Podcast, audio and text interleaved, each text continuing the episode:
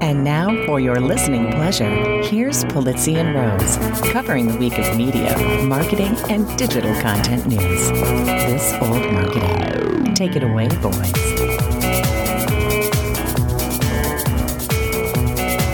Hello, my friends. This is Robert Rose, and welcome to episode number 274 of This Old Marketing, recorded on Thursday, June 3rd, 2021.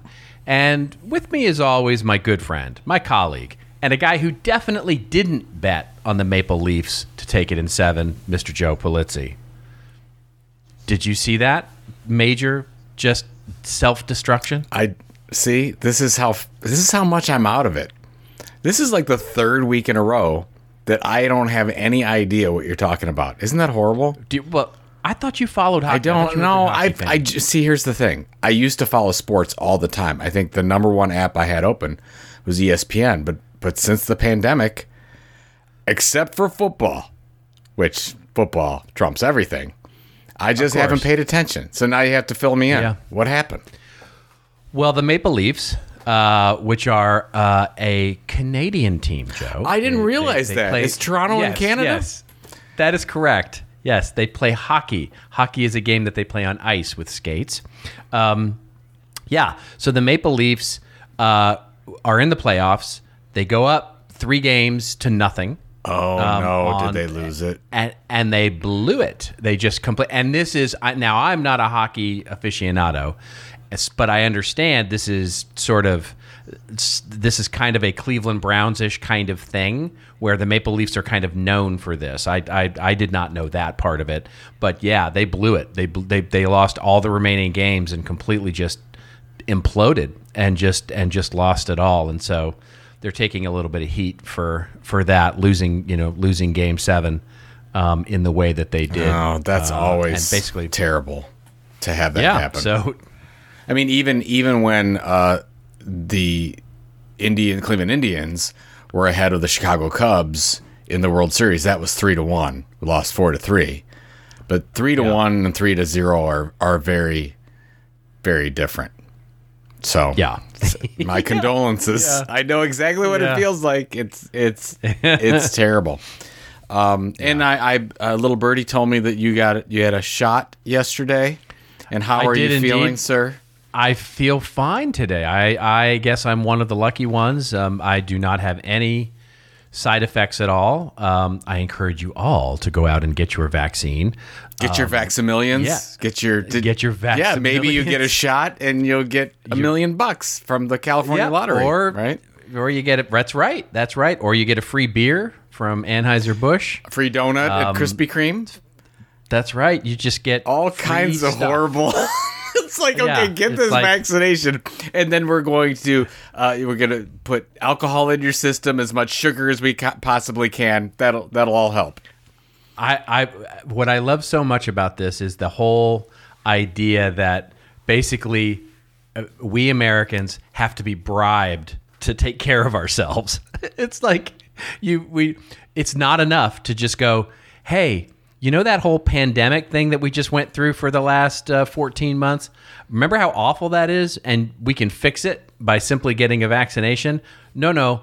We have to bribe you with free donuts, free beer, and free baseball tickets and a million dollars. But it's just it's it is so silly. It's just like we want you and we want our uh, country to be healthy.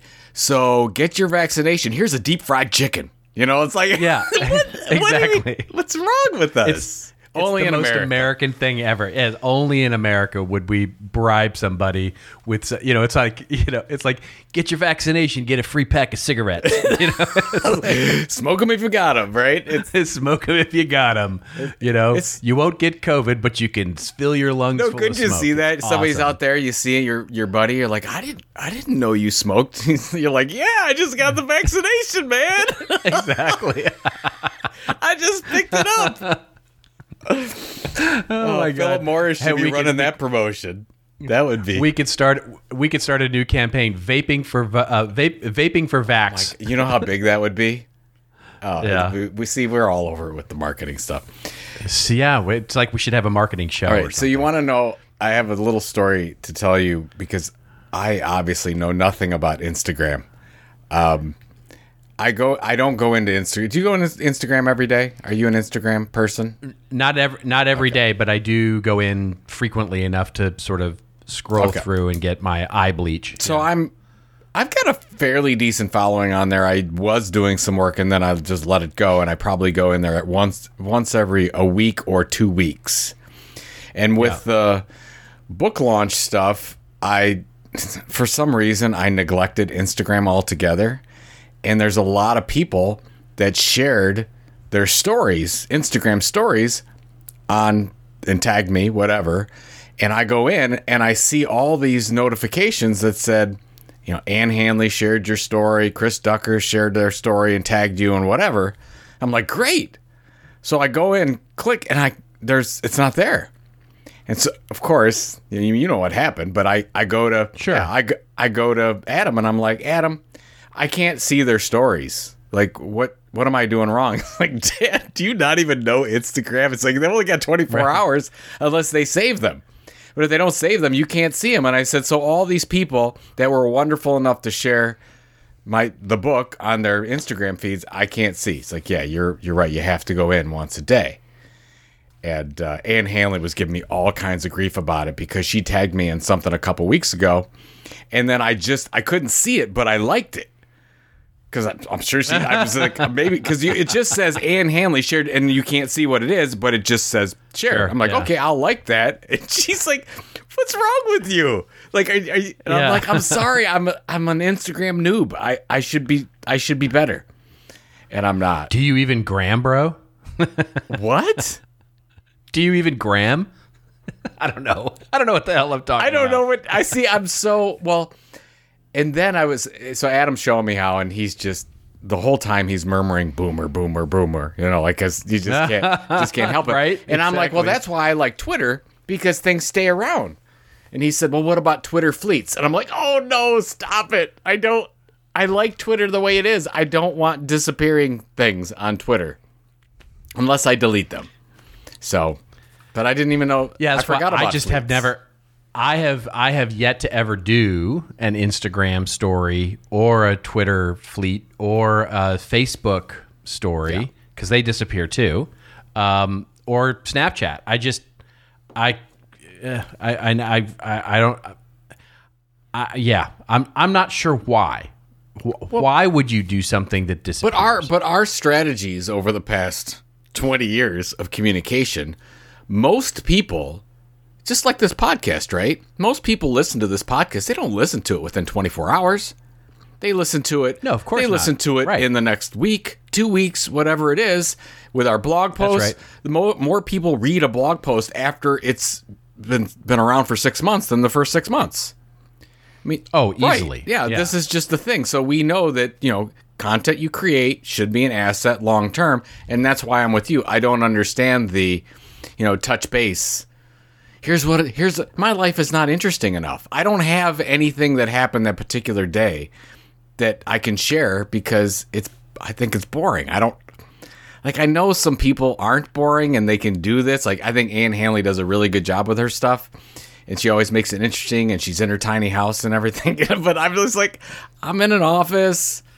I you know what's exciting? I got two monitors. Like that's exciting. Like people don't care. right, right. So- right. Well, it, weirdly, they do. I mean, for some of that stuff, but but some people care for sure. I mean, we you know we bo- you and I both did the Andy Crestodina desk Yeah, here's my desk. uh, sort of crowdsourcing. Yeah, here's my desk crowdsourcing post where he posted up a and was very nice enough to include both of us in that where we shared a picture of our desk and what what it looks like and and, and all of that. And but you know, if you had asked me about that, if you'd said, "Hey, why don't you do a post where you just go crowdsource every a picture of everybody's desk and post it up and have everybody give it a cute name? I'd be like, that's the dumbest thing I've ever heard of. And Andy does it, and it's brilliant. yeah, and It's- it's got it's- like it's- a million people looking at it. It's got like a thousand. Yeah, it's. I mean, and you just go, oh, right, that because they're smart and I'm not. Yeah, that's basically it. So yeah, I you know what what people are interested in, you just you know you you you, never know. I, I I don't I don't get it. It's the same thing with the the creator coin thing that my wife and I've been having conversation about it, and I'm like, I'm like, no, they they put the trust in the creator instead of it being like an ICO and uh-huh. whatever. and she says, this is the dumbest thing ever. It's like people are gonna tr- give you money and trust you. Very, very smart. Your wife is very, very smart. She smart. says, "What is wrong with this?" I'm like, "No, this is a thing. This is a, we're we're building our own economy." And she's like, "You are the dumbest." no, she's she's very nice about it. But yeah, she does. She just shakes her head like, "What? Why are people? Why are people investing in this? It's you." Yeah. I'm like because they trust me. They trust that I'm going to do something. Like, no, Yes. th- this is wrong. I'm like, oh. so we have a little little conversation yeah, it's about good. it. I, I, I fully endorse that conversation. Well, you're you know you're in Robert get off my lawn mode, so you're True. it- it Absolutely. really that's which is which is about that. I seem to be leaning more your direction lately, anyways. Because I'm I'm less I'm more looking at something instead of being the glass is half full. I look at it with the snarky Joe, like, what is that? What are they doing? That's that's crazy. Well, I, look, I'm I, look. I am nothing if not an optimist, my friend. Oh, I- yes, I, you are. I You are. absolutely, I absolutely. You know, as I like to say, it's not whether the glass is half full or half empty. It's fully full, right? I mean, if there's stuff in it, there's you know, there's n- enough to drink, and so that's yeah. But you know, there there are some things. There are absolutely some things that you know this is this is the part where I pull out a cigarette. I sort of sit down, put my hand on my knees like a grandpa, and go.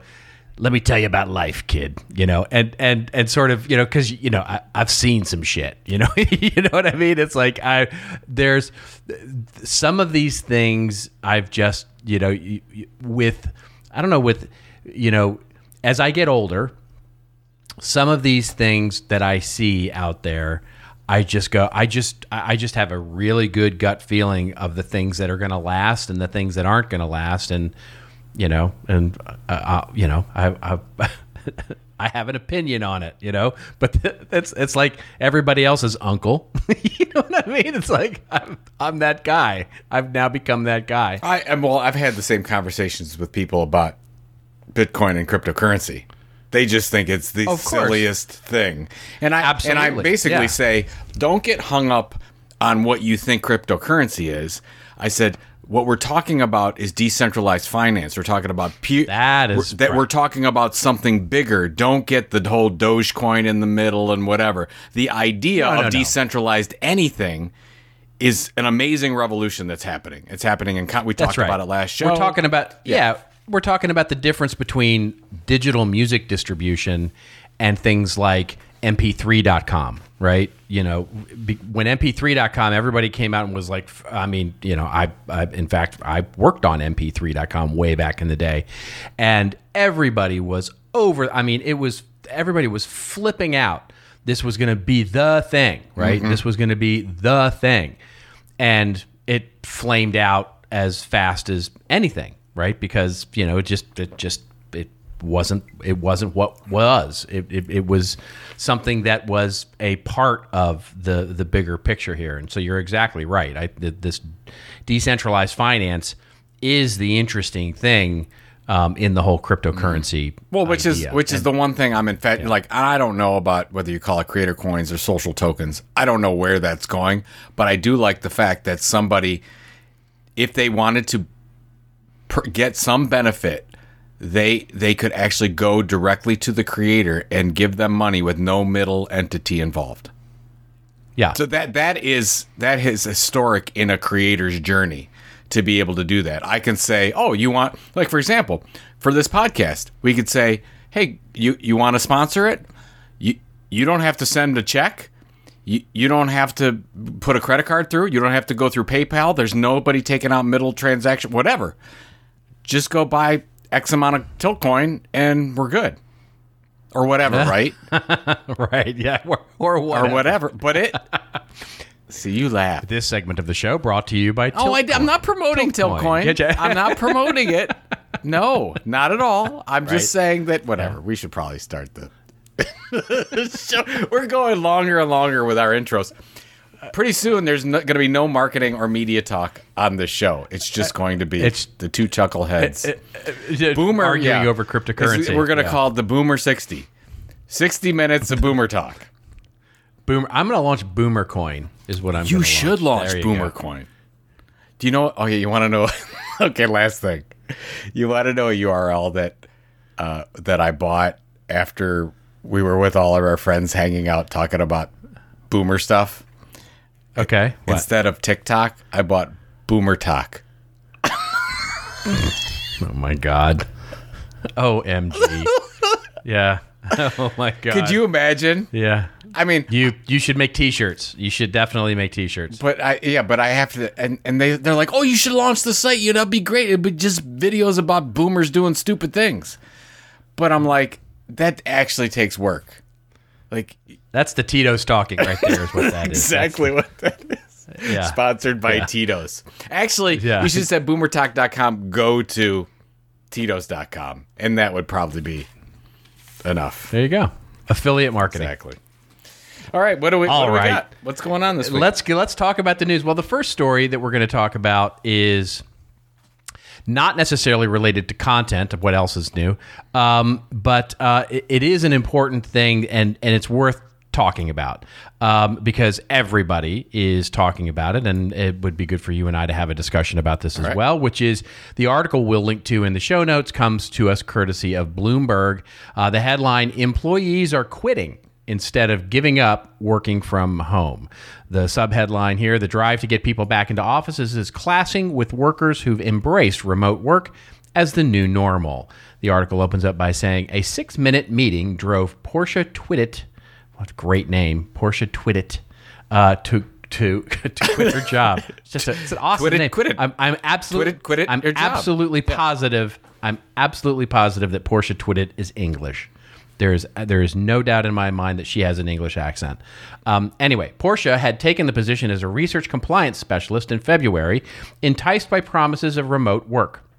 Then came the prodding to go into the office. Meetings invites piled up. The final straw came a few weeks ago the request for an in person gathering scheduled for all of 360 seconds. Twittit got dressed, dropped her two kids at daycare, drove to the office, had a brief chat, and decided she was done.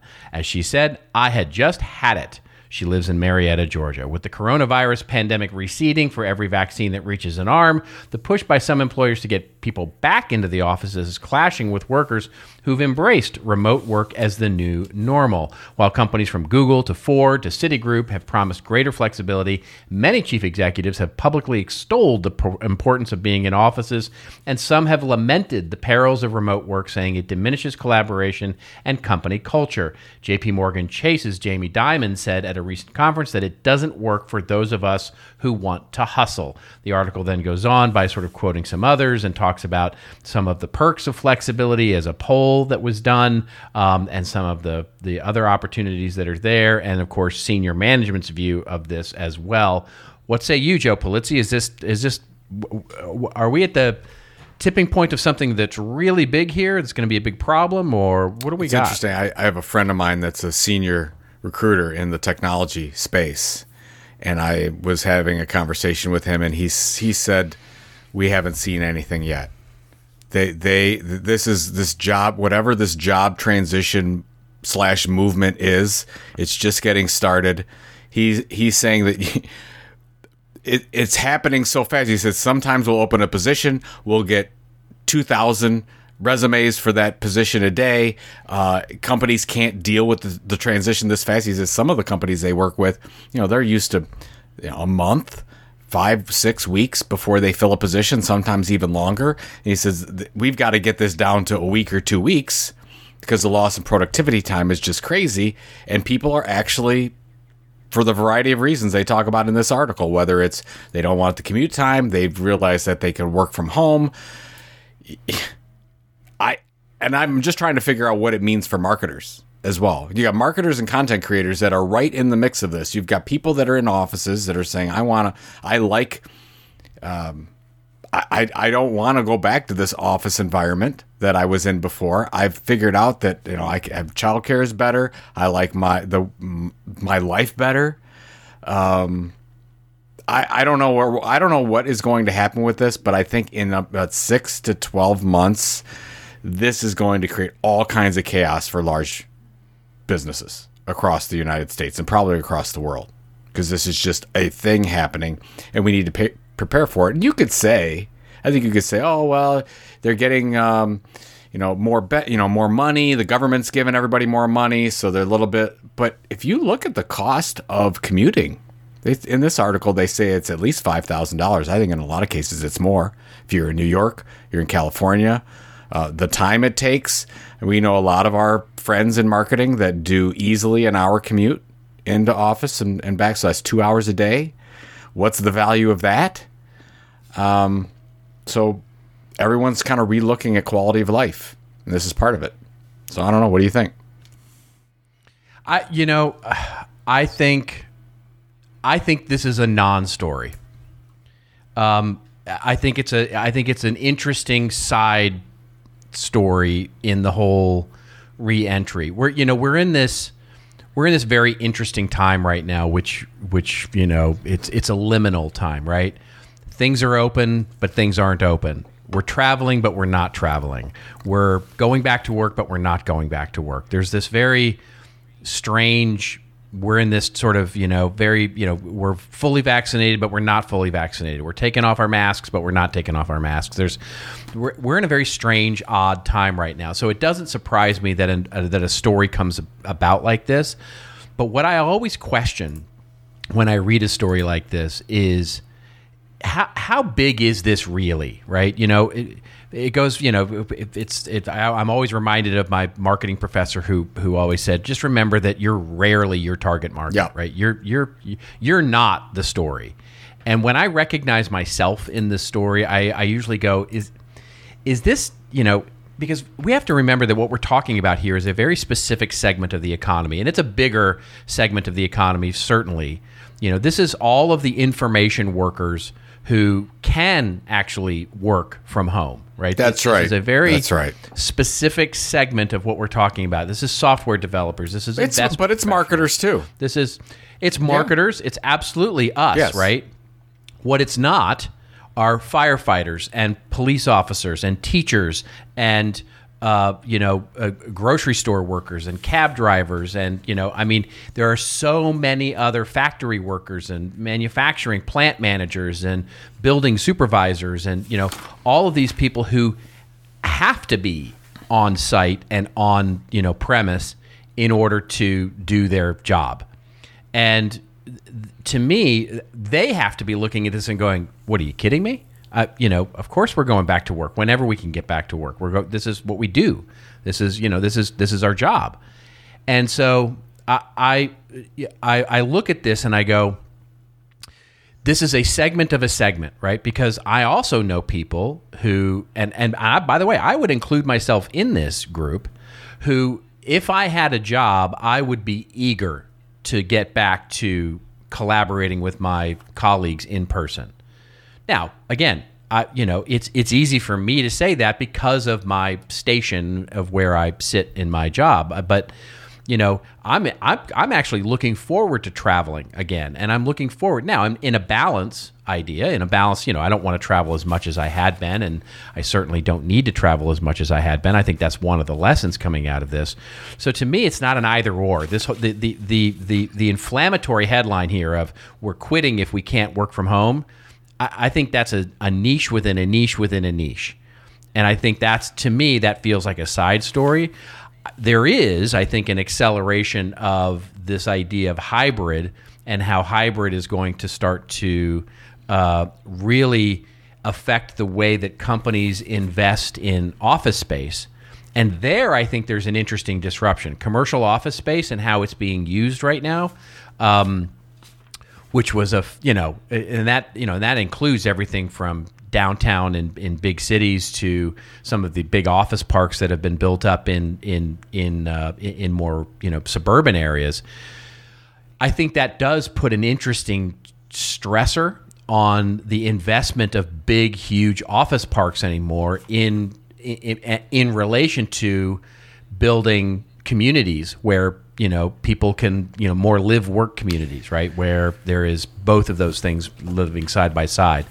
So i think it's disruptive but i think it's not disruptive in this way. I think the whole you know bro you're going to quit you know before you go back to your you know cube at your at your office is, is sort of overstated. I'll put it Well, you you absolutely could be right. I guess the one thing I would mention in your your situation with travel is is your your it's your choice, yeah which is course. different than somebody that has to go into an office. They work for the company. They made the choice to work for the company, so they have to abide by the rules of the company. And in these the cases in this story, you have to go back. That's what they're talking about. Yeah. you don't have that issue. exactly and I, I guess what i don't see as productive is sort of putting a black hat and a big you know handlebar mustache petting a white cat on the ceos who are saying hey guys we have to get our people back in the offices here you know i, I, I don't I, I don't see that as being a productive No, it's it's not. A, as it's not. that- that- no, that- you're right. It's not a productive conversation. But what happens because of that decision? The company that says we want everybody to come back in, you get a large percentage of those people that say, you know what, I'd I'd like to get a job and not have to go into the office. And you know what? There are companies all over the world with open arms. Absolutely. Go do it. That are going to and Go that's do what it. and that's what's happening. So then you're gonna in a lot of these companies that say, "Oh no, we'll be b- more productive working in an office," which I don't necessarily agree with. Working in an office environment, uh, let's bring them all back in. Like, oh, we can't because we have to be competitive because we can't get the best talent. Uh, see, I'm not sure about that. Ah. That's the part I'm not sure about. I don't I don't know that I mean, no, look, nothing against, you know, our good friend Portia Twittit here. Um, but is she the best research compliance specialist out there? Is is she the top of the talent pool when it comes to this? Or is she an average talent person who doesn't want to work in an office? And so I, I- you know, I I, I think if you know, and and by the way, I'll you know, I'll I'll take an action item if you will. I'll go look at the data. I don't I don't know that long term. And again, I think this is a story that's built within the fact that we're in this sort of momentary transitional phase. So I think emotions are high, and I think sort of desires are high now. But I think long term, if we look at those in the talent pool that are that are that are smart, talented, and top of their game, I don't know that they index any higher for those that want to work from home versus those that don't. I don't I don't I don't I don't believe that to be true. My gut, and I don't have data to say one way or the other. But I don't I don't think a company that says we want to have people on site is necessarily going to lose out on top talent. I just don't I don't believe that that's true. I think the it, yeah, I think you've got some very good points, but the the issue is bigger because over the last 14 months, people have been analyzing their life situation more than ever before, right? Of course, yeah, right. I, I'm right, there. we with all you, are, my friend. We Yeah, all are exactly. And so we're Yeah. looking at things differently. I've talked with a couple of my friends that were lifers in their jobs. Some were teachers. Yeah. Some were architects. All across the board, who were very, very happy with their jobs. They, I would say, they would never leave.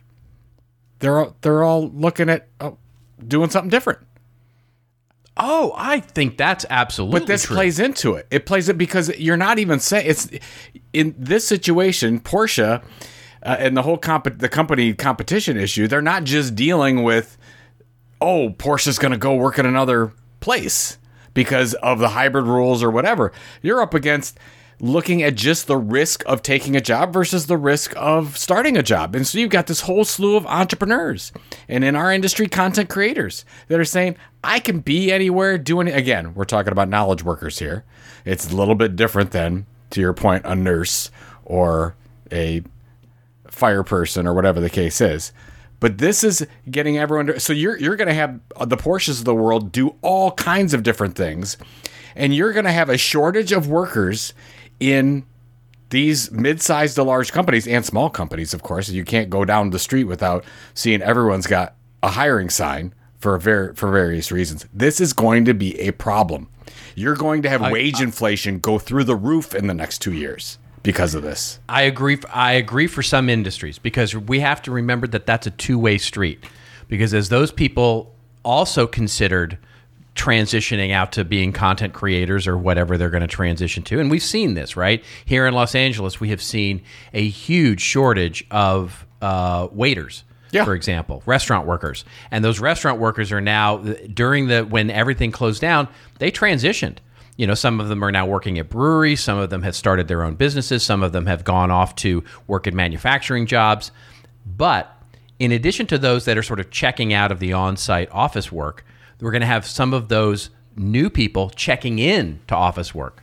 In other words, they're going to be like, "Hey, I've been trying to work at home as a nanny or a whatever for you know for for whatever, and now I'm gonna I've got an opportunity to go into an office every day and actually earn a higher salary because I'm I'm, I'm going into an office. Absolutely, I'm down for that. So it's a two way street. I think you're going to have both of those things happen for certain industries. I totally agree with this on certainly on the lower side of things. You've definitely got a wage. I mean, we're seeing it right with minimum wage and some of the you know some of the The benefits, the signing bonuses. all of that. Oh, God. all of Yeah. that. Right, all of that is is pushing people, but to me, I, I- I have to see it as a, it's a two way street here, right? Yes, you will have people exiting out and saying, "I want to become a content creator," or "I want to become, I want to go to a place where I can work fully 100% remote from Boise, Idaho." Um, and then you're going to have those who go. I, I, in fact, I just talked with somebody yesterday who's like, "I've been working from home." He lives in suburban Georgia. He's been working from home as a business development executive for a software company. He had an opportunity to go work for a company, a technology company in New York, and it's they're going back to the office. And he was like, "I'm so excited! I get to live in New York. I'm going to walk around. I'm going to go live in an apartment in New York. I'm going into the office." He's he's so excited about actually going for the first time in his career, actually working for a company that's going to require him to be in an office. So it's both. It's both of those things. Is it a two way street or is it? A, It's a two way street. It's both of those things.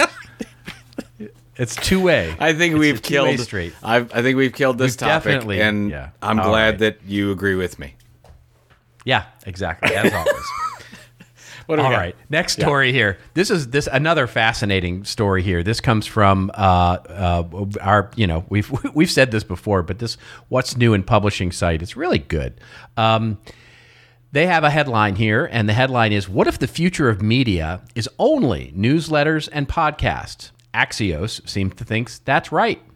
Uh, the successful tech startups and new media ventures bet big on paid newsletters and podcasts. Big tech seems to follow. The article opens up by saying the recipe for starting a new media venture in 2021 seems to be straightforward blog, newsletter, podcast. From there, you scale up and start adding additional verticals like events, uh, a discussion forums, a YouTube channel, and so on. Boy, does that oversimplify things. Anyway, in the past few months, there's been an ample coverage of the rise of the independent media ventures with a focus on individuals or groups of journalists leaving newsrooms and setting up paid blogs with a newsletter and a podcast. The stories have tended to focus on how this will affect newsroom operations and whether outlets will be able to hold on to talent. Meanwhile, Apple and Spotify announced that they're going big on paid podcasts this year. Basically, then the article continues on to talk about how Axios, whom we quote a lot on this uh, show, basically has built its entire success on email newsletters. And the article goes on to then talk about podcasts, about how they're built on building habits. Um, and basically asking the question, I guess, sort of underneath the you know the subtext of the entire article is, is this you know all you need to do if you're a business these days? All do all you need to do is launch a newsletter and a podcast. What say you, Mister Content Creator Guy? Well, yes, they're right. It's the only media model. You, you could only you could only we talked about this before. You can only do it this way. It's Right. only- now Yeah. there the the blog newsletter podcast trifecta is important to talk about on this show for one reason is that they're as far away from social media rented land as you can get. That's very important. Now, it doesn't mean they're not using social media to drive, you know, subscribers to their newsletter, but you do have you do have the most control over blogs on your own website, then newsletter with your email, and then podcast, which you still have it much more freedom than you would, let's say, on a Facebook or a YouTube. So that's, I think that's really important to think about. The other, the thing that I, whenever you see these articles, I always think, yes, that's for right now. Newsletters are hot. Groups of journalists leaving their newsrooms and going and set up paid blogs. It's where it's at right now. By the way, I would say that most of them aren't making any money with it because if you look at all Substack paid newsletters right now, they I want to say only 500,000 paid subscribers is a big number, but that goes across like a million creators on Substack. So, you know, you got to share two or three, you know, it, it, there's not much going on there. When I see this, I'm like, this is a huge opportunity for a free newsletter. Everyone's going paid. Well, what if you focused on something free? I think we talked about this a couple weeks ago. So, you know, zig when everyone's zagging. Um, there, there's going to be now a trend toward free because everyone wants to paid. I don't know if you agree with this, but but I do to to your point before the show when you were talking about this being kind of a I don't know if this is a, a true statement or not. Um, do you think it's a true statement? What is the what if the future media is only newsletters and podcasts? Yeah, it's well only for the, the work the from home crowd. yeah, exactly. Yeah. Right. Exactly. Yeah. The look. I think the headline is purposely written to be. You know. I mean, they're they're they're trying to get clicks here, which I don't. You know, I, I don't blame them. I, you know, it's a it's a it's a great. But, and you know what, right? Axios' it, it, model absolutely works. BuzzFeed. Uh, this is for Axios, and it's worked for BuzzFeed. It's worked for New York Times. That's right. It's worked for a lot of media companies. There's nothing wrong with this, but there are now a lot of these models out there and that's why I think you have to ask. Maybe there's a maybe there's another way. I think that's true, and and what I have seen, you know, and, and, it's funny that you mentioned that when you see an article like this, you sort of have to question, like, uh, really, you know, it's like you, you, I agree with that hundred percent, right? When you see an article like this on what's new in publishing, and you hear about it on this show, it's already too late. you missed it. You know what I mean? You you missed that trend if you're seeing it in an article like this. If you're just learning about this now, then it, it's over. so, um, and I overstate that a little bit. But what I have really seen, I will tell you, is on the B2C side, um, consumer company side, the growth of private communities seems to be like a thing. Um, you know, they're really, a lot of folks are focused in on using apps um, mobile apps primarily and online digital communities as a means of pulling you know communities are back basically in, in, as i'm seeing it from the clients that we're working with on the b2c side. On the b2b side what we're seeing a lot of is the growth of sort of what i would call connected digital experiences rather than repositories of information. And what i mean is that what they're doing is they're taking their thought leadership, their education programs, and they're putting it into a much more dynamic kind of connected experience whether you call that a university or some sort of you know fun interesting choose your own adventure story or whatever however it is rather than just a bucket of pdfs mm-hmm. right and so those are the two trends that i see right now for marketing you know at the at the product and service side the media company side absolutely agreed right? Where, uh, you know, as they say here, you know, it's all about paid newsletters. And I 100% agree with you. When I look at this from a paid media side, I go, oh, great. I'm going to zag here. A free newsletter, uh, a broadly sponsored piece of content, you know, really looking at big brand level, you know, non data scraping, you know, those sort of bigger, higher reach, really good and noisy, you know, sort of ideas. I think those are the kinds of things that are really going to differentiate, you know, in the coming months. I mean, how? I mean, this is it's the model that we used at Content Marketing Institute. You basically have a, yeah. a proprietary blog. You have that big tentpole piece that you talk about. That was our research. Got everyone yep. in the door. We had a newsletter that people could subscribe to, and then we diversified out with a podcast. And then lo and behold, here comes an event. This they're they're talking about right. the model right here, which by the way is nothing new. It's just sometimes the media channels change a little bit, but everything else remains the same. What I again, I can't I think what this model and media is getting right versus what marketers are getting wrong is marketers just seem to flock to social media channels when media companies uh, fly, fly as far away from them as possible right now. when you said flock, I thought you were going to say something else.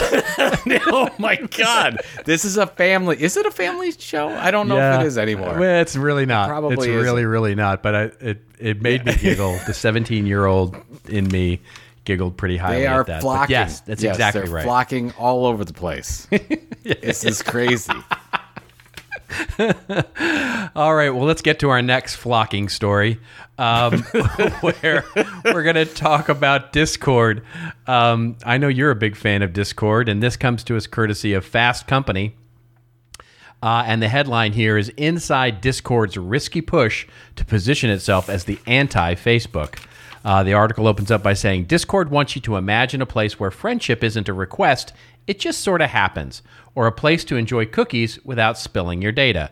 These are taglines from a new brand campaign from the social app, which lets users create servers, essentially chat rooms dedicated to a certain topic or type of conversation. Founded six years ago, Discord has now than 150 million active monthly users and is popular with gamers, podcasters, and increasingly people who want to discuss everything from local politics to gardening. Unlike most other social platforms, Discord doesn't revolve around a feed. Each user's profile is like a house, and the servers are like rooms, typically used for different things. The app garnered some attention last month for hosting Facebook CEO's Mark Zuckerberg for a live chat. It also recently entered the mainstream business discourse when Microsoft was said to be interested in acquiring the company for at least $10 billion. On Thursday, the company launched a new feature called Stage Discovery, a clear play for the live audio trend kicked off by apps such as Clubhouse and Twitter. And the article goes on to talk more about Discord. Um, which is clearly uh, something that their PR people should be very happy about because they got an article placed in Fast Company. But what say you, Joe Pulizzi? Uh, what is this all up with uh, Discord's new branding tactics? Unnecessary. Uh, they were all Discord already is positioned as the anti Facebook. They're Yeah. they they they've got the audience. They've got a passionate following about that. Most of the people on Discord that are active on Discord are probably not even on Facebook, or if they do, they don't go on it very often. But I was reading this, and I'm trying to read between the lines as to why Discord would do a you know, they they just updated their logo, which was again unnecessary. I thought everything was fine the way it was, but I don't know if they got a new chief marketing officer in there, and I'm thinking, okay, what? Why would a company do this?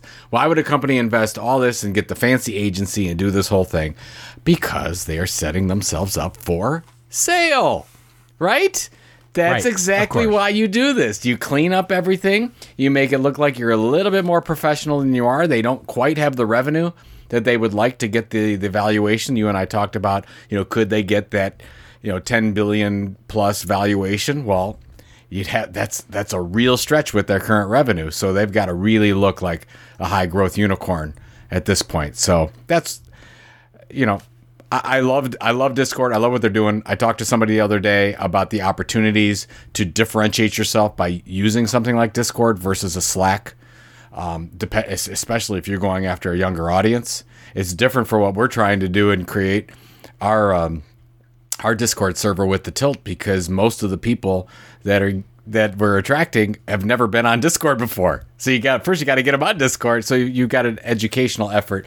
If you don't have that educational effort, boy, this is really something. My, both my sons are. I think my oldest is has uh, like eighty or eighty five different servers that he's on on a regular basis.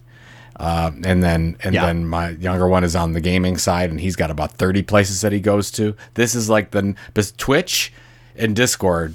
That's that's their jam. So I mean, you and I talked about what was it? A couple. We were like betting on the future of these social media platforms and which ones were going to win. And I think you and I both said Twitch and Discord have as as good a shot as anybody to to come out of this. I agree. I agree. And by the way, uh, just because I've been doing some research into the company, um, yeah, Discord does have a new CMO as of September. of ah, last year. So see, she's been, that's it. Yeah, yeah, she's yeah, she's been on the job for a couple of quarters now. So I mean, she's from former Nike, um, and uh, yeah, she's, um, young, talented, um, and so yeah, of course they're changing. it's so funny because logo and changing my, my yeah, my my youngest said why did they why did they do a whole new brand identity thing and i said well my guess would be new cmo but i didn't check Right. so i'm glad you did yeah Yeah, yeah, yeah, yeah. Well, I've been, well, I've been looking into the company part of it. You know, the the sort of the thing that interests me is the sort of the financials and how they're working and all that. And I, and and by the way, I agree with you. They're they're they're sparkling things up. You know, they're they're walking around with shiny cloths and you know polishing everything, making it look all sparkly.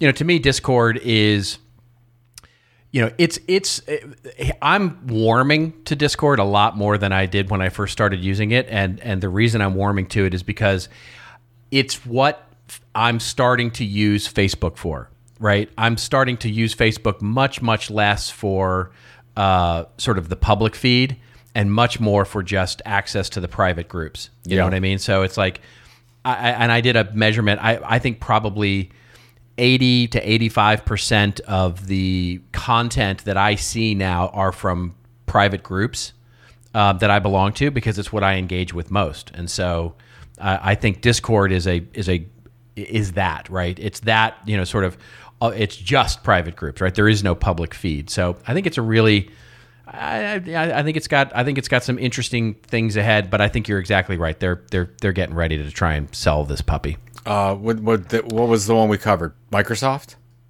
Microsoft, right? Yeah, that's right. Yeah, that's right. Microsoft was going to buy it, and and they may come back. You know, I mean, at ten billion, maybe they're overvalued. You know, they're they're somebody's going to buy it. Some somebody will absolutely Here, hold it. on. I'm just looking up Microsoft's cash on hand. As of last year, they had 136 billion. Okay, look at that. Yeah, yeah, they yeah they got a lot. I mean, cash. They got what's of- what's Apple overpaying? Yeah, what's too. overpaying? Um, so ten billion dollars Yeah. would be if you're if the Microsoft. What the thing especially to get the gamers to get the gamers. You know, that's a huge. and the thing that know, Microsoft really does well that they don't get enough credit for is the long view. More than anyone else, they have the they they have such the long. How many how many years have they been? Oh, they've been yeah. losing money on Xbox. That thing is going Yeah. to pay off so big for them. Oh, they're yeah, they're they're Microsoft is quietly dominating so many things. It's just it's you know Apple and Google and Facebook and um, you know Netflix get a lot of the uh, get a lot of the sort of noise in the marketplace. But you know, and you even call it Fang, right? You know, you've got the Facebook, you know, Alphabet, you know, Netflix, Google. Well, no, it would be uh, what's the Amazon? Sorry, um, and um, you know, but Microsoft is quietly in the background, just performing and performing and performing and performing and making very smart moves. Yeah, full. I mean, that's who Yeah. who knew that.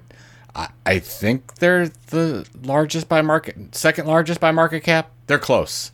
Yeah, I think so. Yeah, they're very, it's very- Amazon. I think it depends on the Amazon, day. Apple, Depends and on the. Microsoft Yeah. are the three, the trifecta Yeah. that are that are up there. So it's just it's Yeah. just amazing what they've been able to do. So yeah. All right, very quickly, the last uh, story we'll cover here before we get to rants and raves. Um, now, we're not going to get political, folks. Just know that. Just it's gonna we're going to talk about Trump for about five minutes here, but we're not going to get all political. Um, the news that we'll cover is from Media Post, and this is a media story. Trump shutters his floundering blog is the headline of the story. The story opens up by saying former President Donald Trump has shut down his blog, which launched last month to worldwide headlines, but failed to draw much of a following. Trump unveiled from the desk of Donald J. Trump on May 4th around three months after Twitter, Facebook, and YouTube threw him off their platforms. The companies did so after an insurrectionist mob of his supporters stormed the U.S. Capitol in an attempt to prevent Congress from certifying the results of the 2020 election. And the uh, story goes on basically to say that while the website is no longer uh, available, there is a news feed which uh, is occasionally featuring some content. The one point I wanted to make before I get your take, Joe, quickly is uh, when the Nevada Republican Party chairwoman, Amy Tarkanian, asked whether Trump's move might be a precursor to him joining another social media platform, Miller responded, Yes, actually it is. Stay tuned. So, what say you? I mean, I have a very quick take on this, but I wanted to get your take. Again, first. not political, but it has to be the worst media strategy that's ever been developed, in my opinion. Because, Yep. and let's just put this into context, right? You you don't get Donald Trump to get 88 million followers on Twitter and 32 million on Facebook. That's a big deal, right? And you have to when you get to that and this is for any brand any content creator when you get to that point on rented land you have to figure out a way to move that that into something that you can control from a media standpoint it would be make most sense for that to be some kind of an email newsletter a blog or whatever they say shutters his blog he really didn't give the blog a chance never really right never never really really put enough into a regular consistent blogging strategy ongoing the text strategy and the email strategy were almost solely focused on donation requests. It wasn't on a value exchange. It wasn't on a de- developing a content experience. If this was started two years ago, even one year, whatever it is, Donald J. Trump could have 10 million email subscribers, be one of the most powerful uh, voices. And right now, he's voiceless. Now it seems like that he'll he'll get a voice back, but you talked about this before. Why go rented land to rented land? What? What? Right. I mean, why do that? Yeah. If there's if there's one person in the entire planet that should understand the risk of rented land and how that makes you, uh, it, it it it basically reduces your ability to speak to the public marketplace. It should be this guy, right? I mean, he was literally shut off by rented land. The the the owners of the land said, "Nope, goodbye." Which can happen um, to any of us at any anybody, time, right? It just happened to That's him, right. and you, you could be a brand. You could they are fiddling with the algorithm on YouTube all the time, and you don't get shown. This That's happens right. everywhere. That's right. And so when he launched this blog, I went, "Oh, that's a really interesting strategy for him."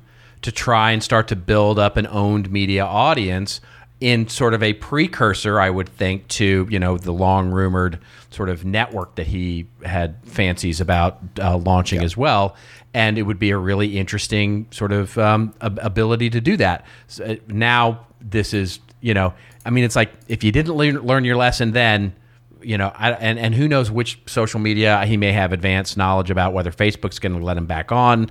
Apparently, they're discussing that or whether this Telegram platform is going to be his new platform or something. But you know, I just think it's it's the lesson learned here for us is not political. It's basically a media lesson of saying, don't don't do this. You know, it, launching a blog and then expecting it to be huge a month later is just I don't care who you are. If you have a brand like Donald Trump or if you have a brand like somebody who doesn't you don't know anybody, a month is not long enough to actually you know uh, really work through this kind the, of strategy. But the greatest, so it's just the greatest case study for you and I. This is the greatest case study of not uh, relying on social media platforms. This yeah, because exactly look what right. happens. Even one of the most powerful people in the world get deplatformed. Can happen anytime. That's right. Yeah. Anytime, anytime. All right, Mister. It's now time for our favorite part of the show, which we'll quickly go through talking about our rants and our raves, where we go off on a little bit of a rant or a little bit of a rave over something that makes us feel like we're the Toronto Maple Leafs or we're uh, feeling like the Maple Basically, make the playoffs or completely self destruct in the middle of the playoffs. Um, do you want me to go first? I have a very quick rave.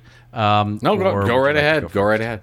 Please. So I just have a very a very quick rave here to talk about. Um, and in full disclosure, I have done a bit of work with uh, Salesforce in the past as a client, um, but they have been um, on a tear lately about some of their new um, uh, digital 360. Uh, the way that they're repositioning sort of their entire platform from marketing cloud to commerce cloud to their customer data platform. And we'll link in the show notes to it's a press release from them. And i promise this is not anything i'm not trying to pitch salesforce or anything. I just I, in fact i talked about adobe a couple of weeks ago um, focusing in on this. The really the key here is is that how they're focusing in on first party data and owned media first party data that is available to customers and how it can start to really drive through their systems and how they're starting to integrate all that acquired first party data into everything that you can do with the Salesforce suite, including the ability to target content, the ability to um, drive better information, you know, pull it into your commerce channels, all those kinds of things. Um, and it's just, I'm so glad to see the enterprise companies, and that includes Salesforce and Adobe. I haven't seen much come out of Oracle, but I'm assuming they've got some of that with uh, and some of the things they're doing. But truly, seeing these companies embrace the idea of our own first party data, right? How we're using, um, and all of that, of course, comes from uh, the ability for us to drive great value with content and digital experiences to acquire that first party data, and how they're starting to use that to really, you know, make it much easier. Um, and I'll just say easier because I know it's not easy to actually target that stuff and, and really use it for you know great marketing results. So, you know, kudos to them for focusing in on this. And you know, they they may or may not have listened to some of the stuff we said when we gave them feedback. Uh, but in, so, in full disclosure, yes, we have talked to them about this, but I'm sure it's has nothing to do with what I said. Oh, I'm They're sure. just doing this I'm because sure. they recognize the the great um, the great marketing that uh, can be re- realized from it. Anyway, it's just a, a big kudos to them for for m- really making this happen instead of it being vaporware. It's all you, buddy. Whole thing. no, All not you. at all. I still can't get Twitter to verify me, so you know I'm still I'm, I'm still persona non grata. I'll send a note on your behalf. I'll see what I see Thank what I can do for much. you. Um, no, it's Thank interesting because the the release that you're talking about with um, Salesforce, f- they're launching this or announcing this stuff at Salesforce Connections, which used to be Exact Target Connections, which was a Of great event and still is apparently that their Salesforce is behind it. Our friend Jeff Rohrs started a long time ago and put together. That's right. Exact That's Target right. folks. So it's it's just amazing how uh, you know what we're we're just old, but that's all. It's, We've just been around long enough to know. I used to go to that event. I, I used to go to that event every year with the Exact Target Connections event. It was always we great. l- was well, we learned. I I learned a lot when when we um, when I had the idea. Our team was starting to put together content marketing world. I based that concept for an event off of Exact Targets connections because Ah, was, interesting. I, I thought it was educational. It was entertaining. There was there was you know some unexpected speakers and great entertainment. Uh, you know after all the events and all that kind of stuff. So I sat down with Jeff and Jeff gave me some really good advice before we launched the first content marketing world. So a lot of kudos to to that team for helping out. My this is not anything other than uh, a PSA, I think, because I just learned about it. You knew about it when I was talking to you, but I did not know. I got a direct message from Matt. Do you know who Matt Navarra is? Matt Navarra. N A V A R R A. He has an amazing email newsletter that he puts out every Friday on social media. So if you're a social media person and you want to know more about it, get Matt Navarra's email newsletter. And I sent him a book because I mentioned him in Content Inc and he's he sent me a DM back and he asked me if I knew anyone that knew a lot about Google Knowledge Panels. And of course, here's another thing with Instagram with me. Too. I was like, I didn't know what a Google Knowledge Panel was. So I asked uh, Dave Anthony, IT extraordinaire, um, and I said, Dave, where, you know, what is a Google Knowledge? And he says, it's right. He said, Google your name, and you should have one just to the right of your name. And I'm like, oh, that's a Google Knowledge Panel. I didn't know that. And he said, have you um, have you verified that that's yours? Have you taken ownership of that? I haven't, he's like, what's wrong with you? Go to go do it, so that you can make recommendations if something's not right. So I just wanted to send this out there. So some of you that do have, uh, you know, Google Knowledge panels, they're basically Google pulls information, hopefully from a reputable site, about you or about your brand or about your company, whatever the case is, and they put it down there to the right side of the page and says, okay, this is Joe Pulizzi. Now, luckily for me, they were pulling from joepulizzi.com, but as you were telling me, they pulled some cor- incorrect information for you, correct? On yours? They did. Yeah, they did. They had they had a, a number of books uh, that um, I you know I didn't write, um, and and one book that uh, was missing. So I went in there and yeah, I did this about uh, three or four months ago. I did this. Um, I have not gotten verified yet, but so I'm still in the process of doing that. For for Like this everything, for this it really? seems.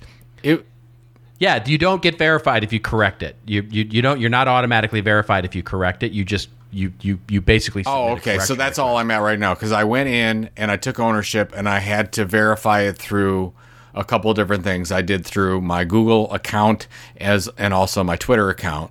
So they said, okay, you're verified, and now I have the email that you're verified, and now it says make recommendations on what we should change.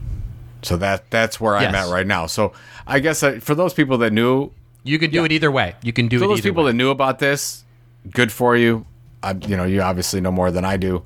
Uh, those people that didn't, you probably should look and see what Google's pulling, and then you know get get claim claim your page, and or your panel, and then if it's not right, you can make recommendations to Google about it. So I just thought that that was helpful advice. I, I'm learning so much today about all the things Yeah, I don't know, which are so many.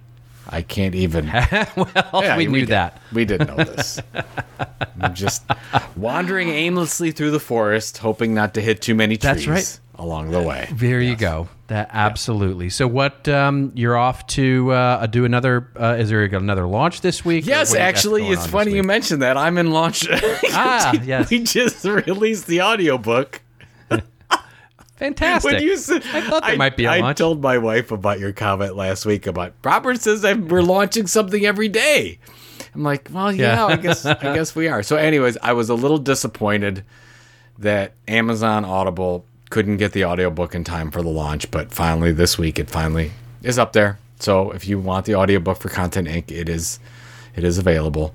And uh, and no, just just heads down. Uh, I've been doing some some more speeches online, uh, some more paid speeches, which is surprising. People are. Um, is that coming? uh, You're starting to get a lot of requests too, correct? Is this a thing? Is it? It's with more What? with more events. Are you getting a lot of requests for speeches right now?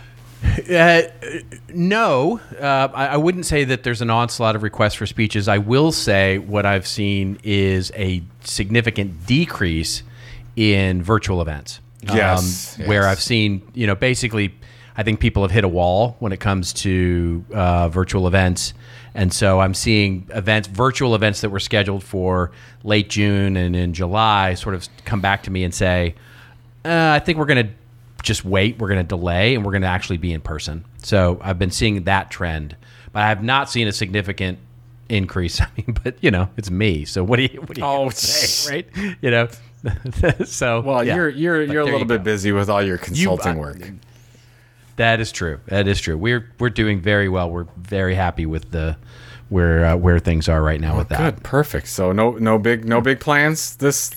No big plans. Nope. No big no big plans. Just enjoying the beginning of summer here and uh, here in Southern California and getting a little time at the beach and looking forward to June fifteenth when California sort of goes back to quote unquote normal and um, now I'm fully vaxxed and I'm feeling good about that. So yeah, life is life is good. Life is really good. Yeah. All right, folks. That's it. We're signing off.